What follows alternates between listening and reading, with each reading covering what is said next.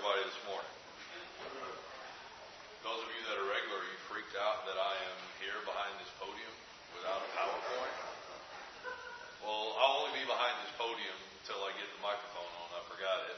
But I will not have a PowerPoint this morning, because I'm going to focus literally on one phrase. And it is a phrase of "I know." And most of us know people, right? I would say every single one of us knows somebody. All of us are probably also known by somebody, right? I don't think there's any of us in the audience that we don't have anybody that knows us and we don't know anybody. But do we want everybody that knows us to be associated with us? I lean towards no on that. I'll give you a, a prime example. Open up with me to Acts the sixteenth chapter. In Acts the sixteenth chapter,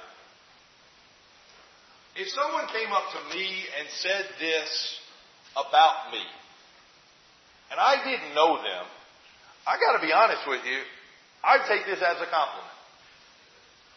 Someone comes up to me and they say, in front of other people, in front of a crowd, shouting, following me along the sidewalk or in my car and shouting this out to everybody that can hear. Notice with me in verse seventeen.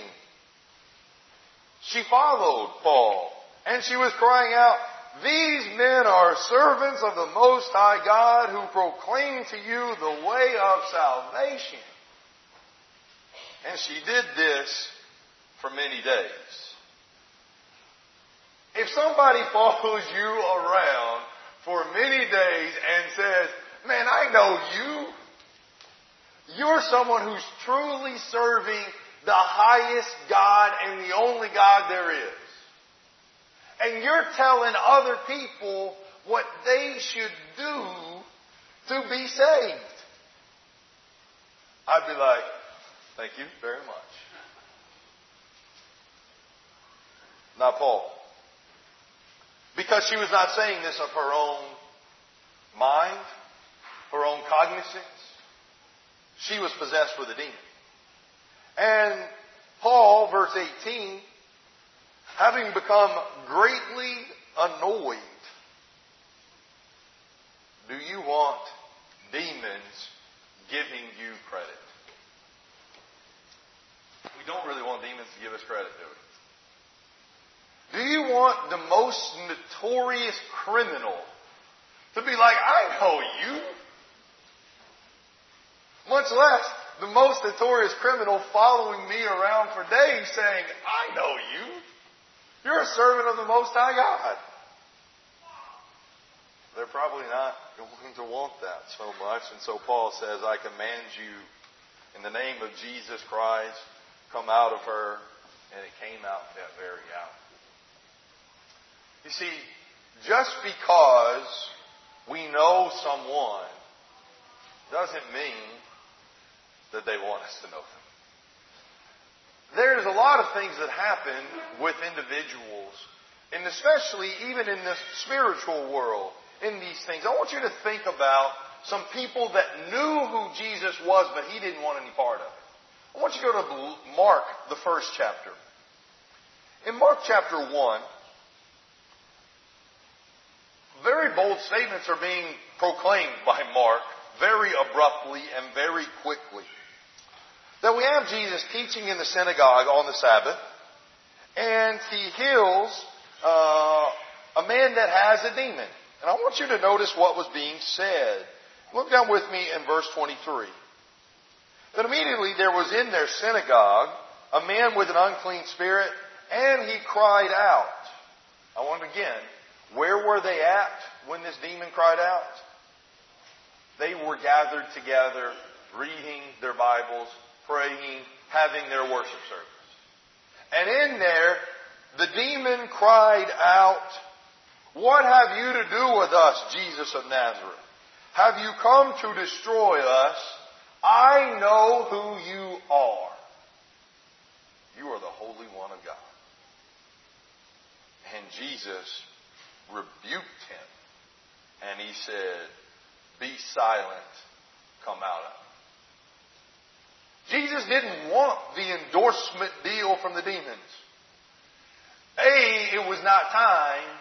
B, you don't want demons endorsing you.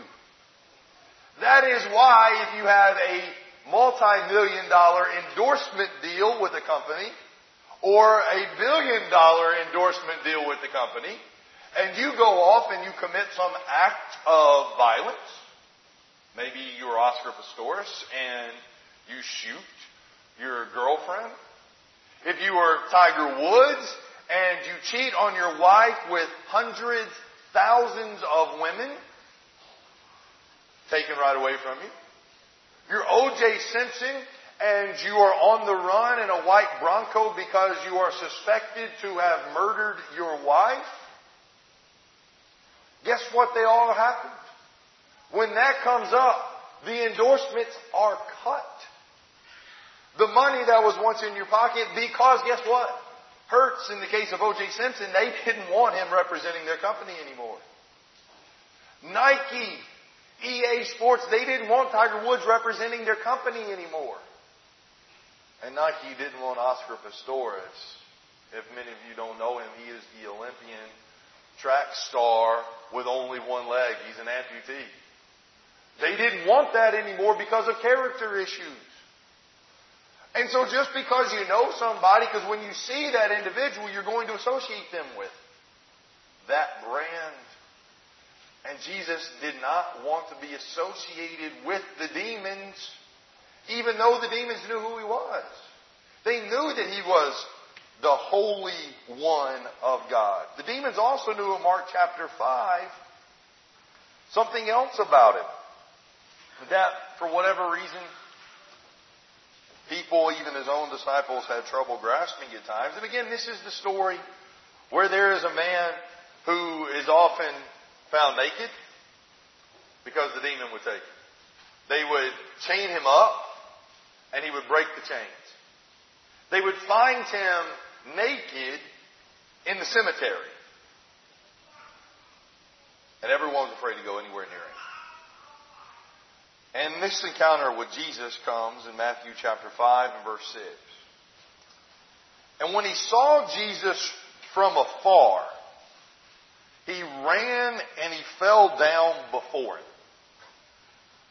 Again, get the picture. He sees Jesus, this man with the demon sees Jesus from afar, and he runs to him. And he says, "What have you to do with me?" If he was really afraid of what Jesus had to do with him, why did he run to him? But he ran to him. "What do you have to do with me, Jesus, Son of the Most High God?" You see, they understood, again, that he was the Son of the Most High God. And they're using, I wonder about that phrase, Most High, because they were worshiping and they were serving someone else. That's what demons are. They are servants of Satan. They are angels of Satan. That's basically all that they are. And that's who they're serving. And they're saying, "We know that you are the Holy One, the one that is sent by the Most High God. We know that you are the Son of that one that we are not worshiping." And Jesus said, "You come out of him. And what is your name?" And he told him his name, et cetera, et cetera. I say all that to say, just because I know somebody or I know something about somebody doesn't mean that that person wants anything to do with me. Because maybe there's some reason in my life that they don't want to be associated with me at all. And we understand that from the other's perspective, right? We're walking down the street and we see somebody over there that we know. And we say, "Well, I don't, I don't want them to see me. I don't want them to see me." And we go. The point is, just because I know you doesn't mean that I want to be known by you or associated with you. Now, could that happen with Christians? Yeah, uh, yeah, I, yeah. I know who you are. you're the son of so-and-so, you're the daughter of so-and-so, you sit over there, you usually wear this, you live here, you live there. But if I saw you out on the street,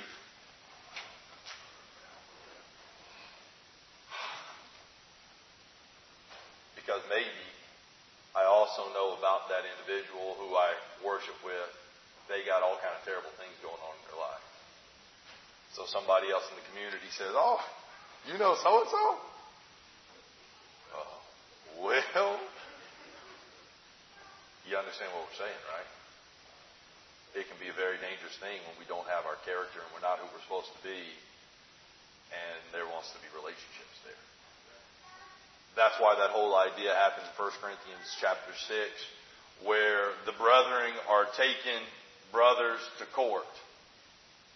And he says, isn't that a shame?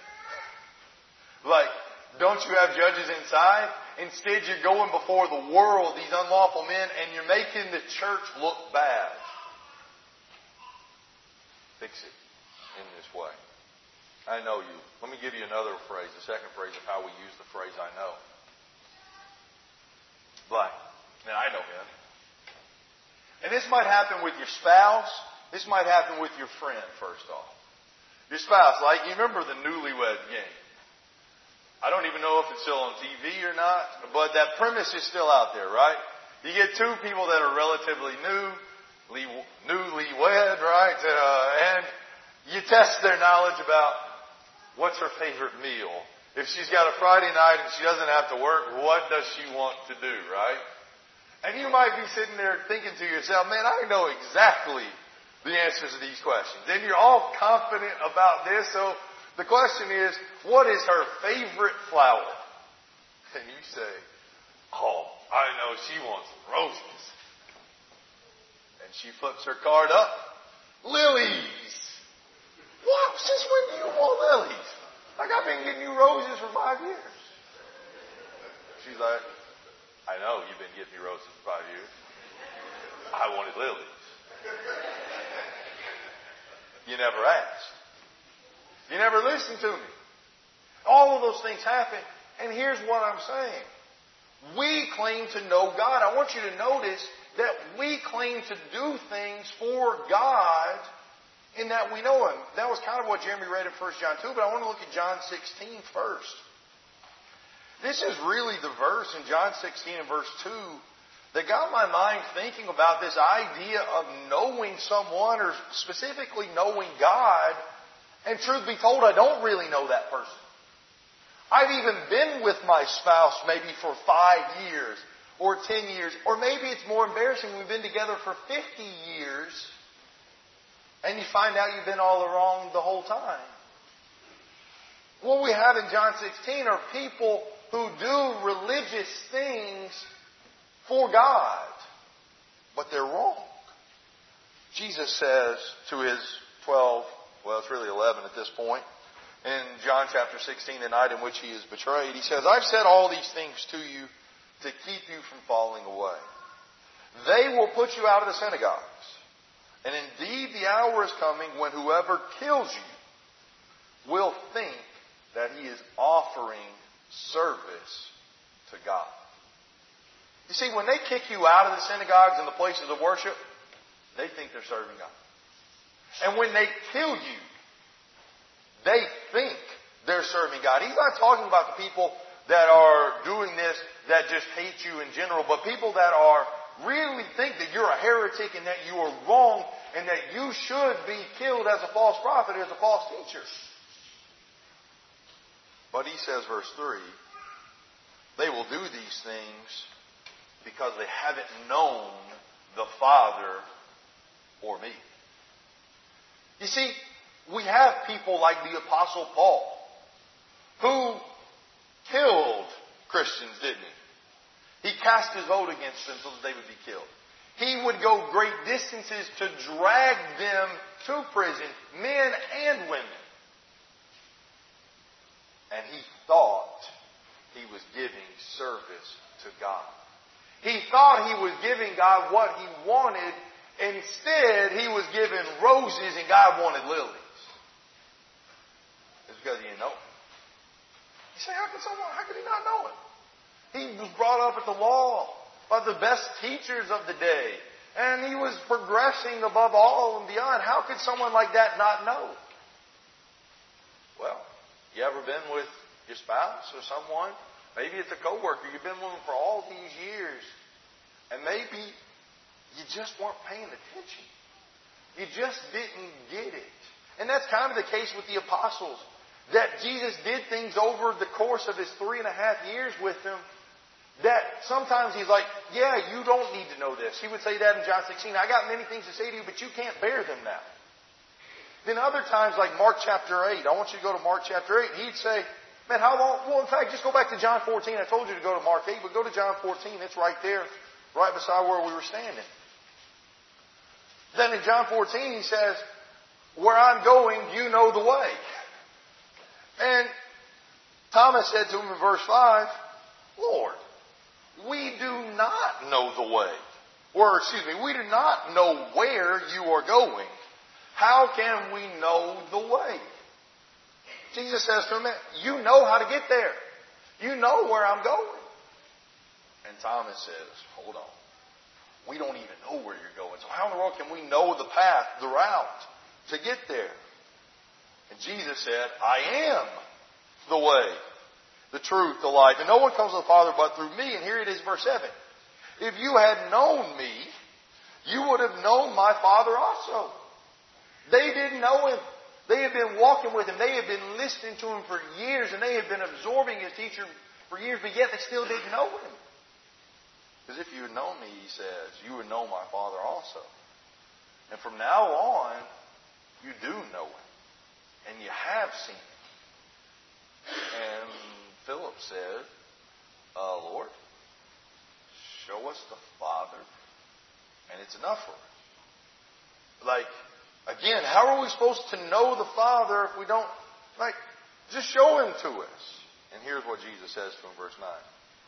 Have I been with you so long, and you still do not know? That's pretty awkward, right? It's awkward when you see somebody that you don't want to be associated with. It's more awkward when someone that you are very closely associated with doesn't know you. And they think they do. It's very disappointing, right? It's very discouraging.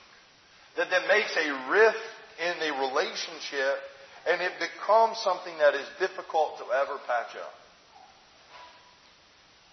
But religious people all the time do this. That's what First John two says that Jeremy read for us. People claim to know God all day long, and out of good conscience offer sacrifices to God. But yet they don't keep what he says. And he says, the person that says, I know him, but doesn't live like him is a liar. And the truth is not in him. Now let's go back to the first point of I know who you are. Someone walks up to you and says, I know you're a liar. That makes us feel all warm and, and fuzzy inside, right? We want to flat out punch them. Well, I, I don't even like to punch people, but I kind of want to punch somebody in the face. They just come up to me and say, you're a liar. How dare you? You don't know me. You see how this all works? God is saying, you say you know me, but I actually know you. And if you claim to, you claim me, but you're not living like me, it's not father like son, but it's son doing whatever he wants to do. How many of you parents have said, oh, that's your child. That ain't, that ain't my child, that's yours.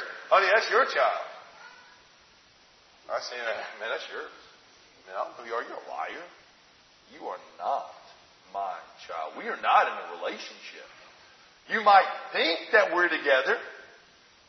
That happens in the dating world, where it gets complicated sometimes. Are we together? Are we not together? Are we dating? Are we not dating? And one person might think that they're dating someone. The other person is like, hmm, not dating. And that's the way it is spiritually speaking. I'm sitting over here saying, me and God, we got a great relationship. I'm giving him my tithes. I'm offering these sacrifices. I'm going to church. I'm doing all this stuff. But yet I'm out there living however I want to live. And God's saying, man, that dude's lying. He ain't got anything to do with me. We're not together. We're separated. I'd be okay getting back with him or her if they change their way. But as it stands right now, I don't know. She doesn't know me. Vice versa, whatever the case is. That happens all the time. And the truth would be for you and I, most of us, we've had enough time and enough study, man. If we ain't figuring out Jesus now and we don't know him now, when are we going to get it? Because when those moments of clarity come, of like you realize, man, I need to really do this. I really need to change this in order so that I can be right before God. And I let that moment slip. I let that moment pass. If that moment comes back again, it's not nearly as convincing as it was the first time. To the point where I now get comfortable just saying, you know what, I'm a Christian, but I don't really care about all this other stuff that goes with my life. So that's how someone else might say, I know him.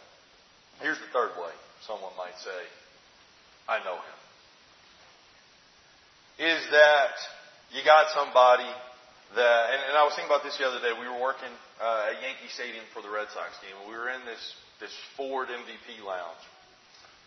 And I heard the security guard tell a, a new security guard, if you see somebody in here that doesn't have the wristband, you have every right to take their ticket. You can kick them out of the stadium because they don't belong here. I got to thinking about that. See, I know him. If I was in there and they don't see my credentials, there is nobody in that room is going to be able to say, I know him. If George Steinbrenner or whoever the owner of the Yankees is to this day, right? If he finds you in the M V P lounge and he knows you, is he kicking you out of the stadium? He's not kicking you out of the stadium at all. He's going to tell those security guards that work for him, I know him. He can stay. He can do his thing. There's a parable similar to that in Matthew chapter twenty-two. In Matthew chapter twenty-two, a man has a son who is getting married.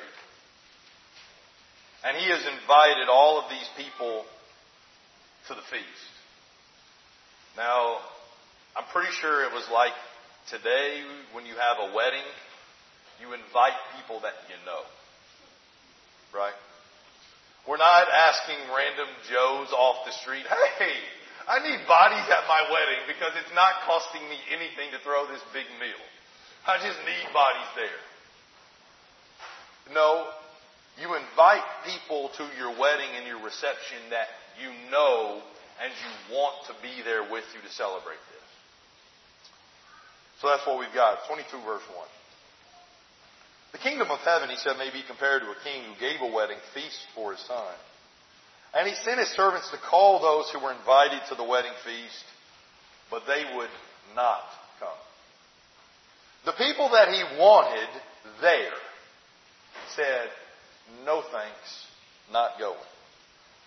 So again, he sent other servants, and he said, tell those who were invited, see, I prepared my dinner, my oxen, my fat calves have been slaughtered, and everything is ready. Come to the wedding feast. Okay, you guys go. You tell them, I got the best food. I got everything. I, this is going to be top notch. This is five star. They'll come. Everything's right. You ain't got to do anything. You don't have to bring anything. Don't bring any gifts. Don't bring any money. Just come.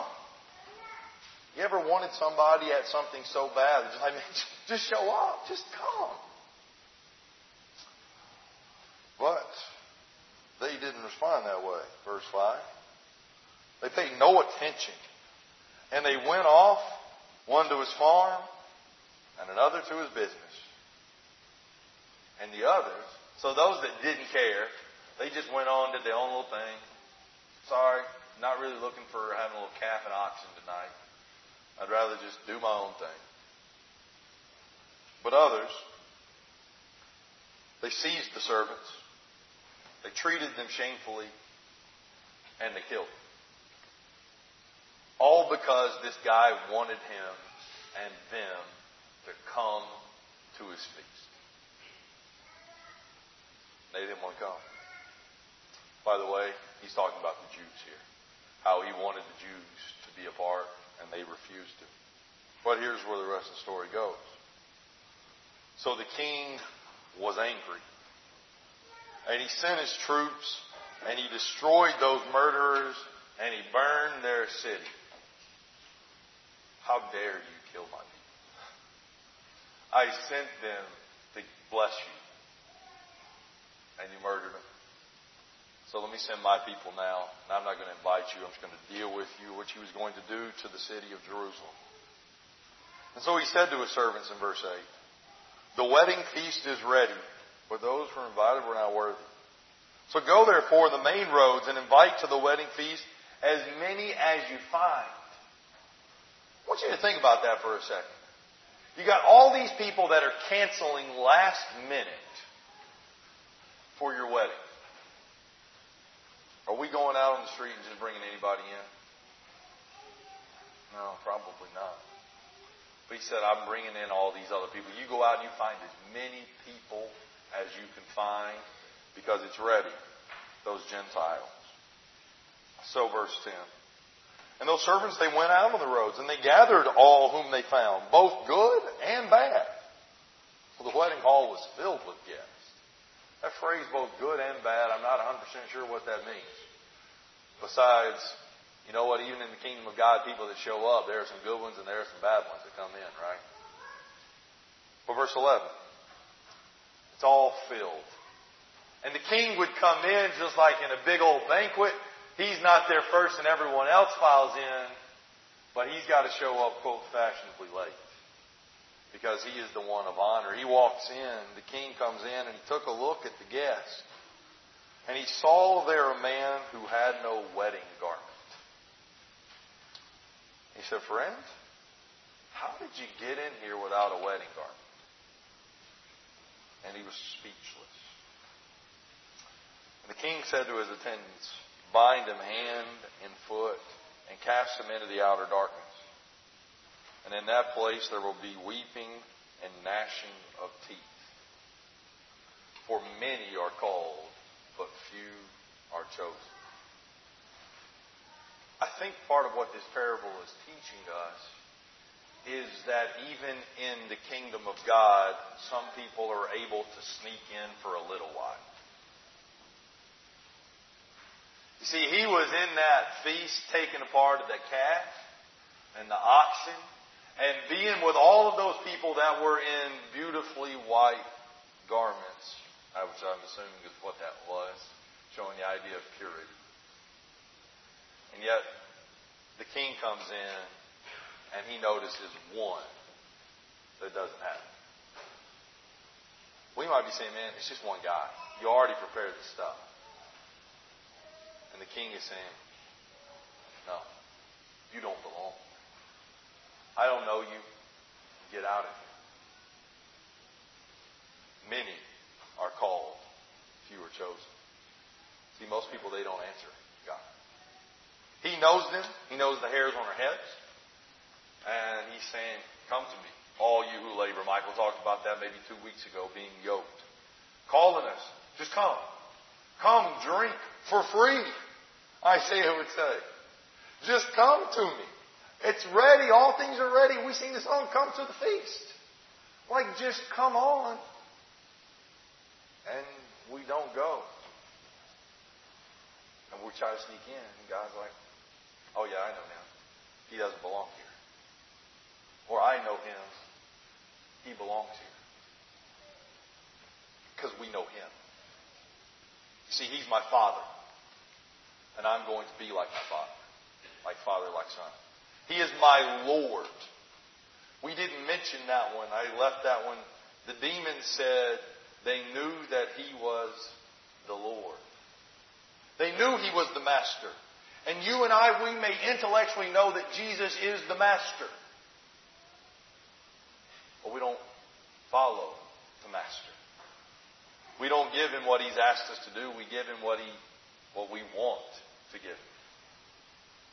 And so he looks at us and he says, I don't know you, you workers of iniquity.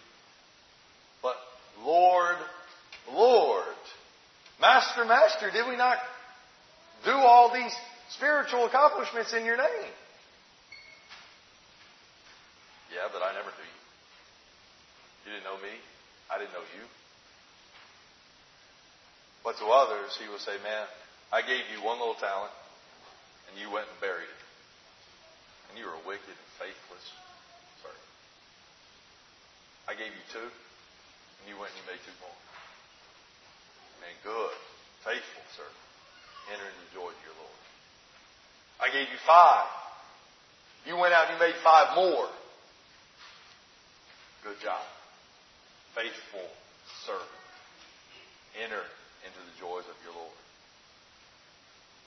The old joke is that Peter is standing at the gates of heaven saying, you're in, you're out. It's not that way at all. Jesus says, you're in, you're out. I know you, you come in. I know you, you stay out. And is Jesus going to say, I know him, come on in. I know him, stay on out. And I'm going to say, but I know you. Like you know me. We, we know each other like Jesus. I never. That phrase never bothers me a lot. I'm not going to lie to you. That's how serious we're talking about if we aren't walking as he walked. To the point where there will be no benefit to us whatsoever. In fact, it will only be worse for us. Because the phrase from Peter is, it would have been better to have never known the way of righteousness. It would have been better to have not known that my wife or my husband wanted this and I gave them something else instead. Because I can, I can then plead ignorance and I cannot eat myself over. If only I had known. God says, to whom much is given, much is required. The more we know, the worse the beating, Luke twelve. The one who doesn't do the will. So what's it going to be for me? Am I going to be saying, I know you? He's like, yeah, but I don't know you. He's like, I know you. He's like, yeah, I know you. You're my sheep. You hear my voice. Follow me. Let's go. May we each and every one know our God the way he wants to be known intimately and follow him wherever he goes. Where he leads, I'll follow. Maybe this morning you're ready to submit to him. You're ready to get to know him. You're ready to count all the things that you've gained in this life, rubbish, for the benefit of knowing him and the power of his resurrection. And you're ready to be raised with him in newness of life with your sins forgiven. Why don't you come now and do that as we stand and as we sing. I'm going to change this to Psalm twenty.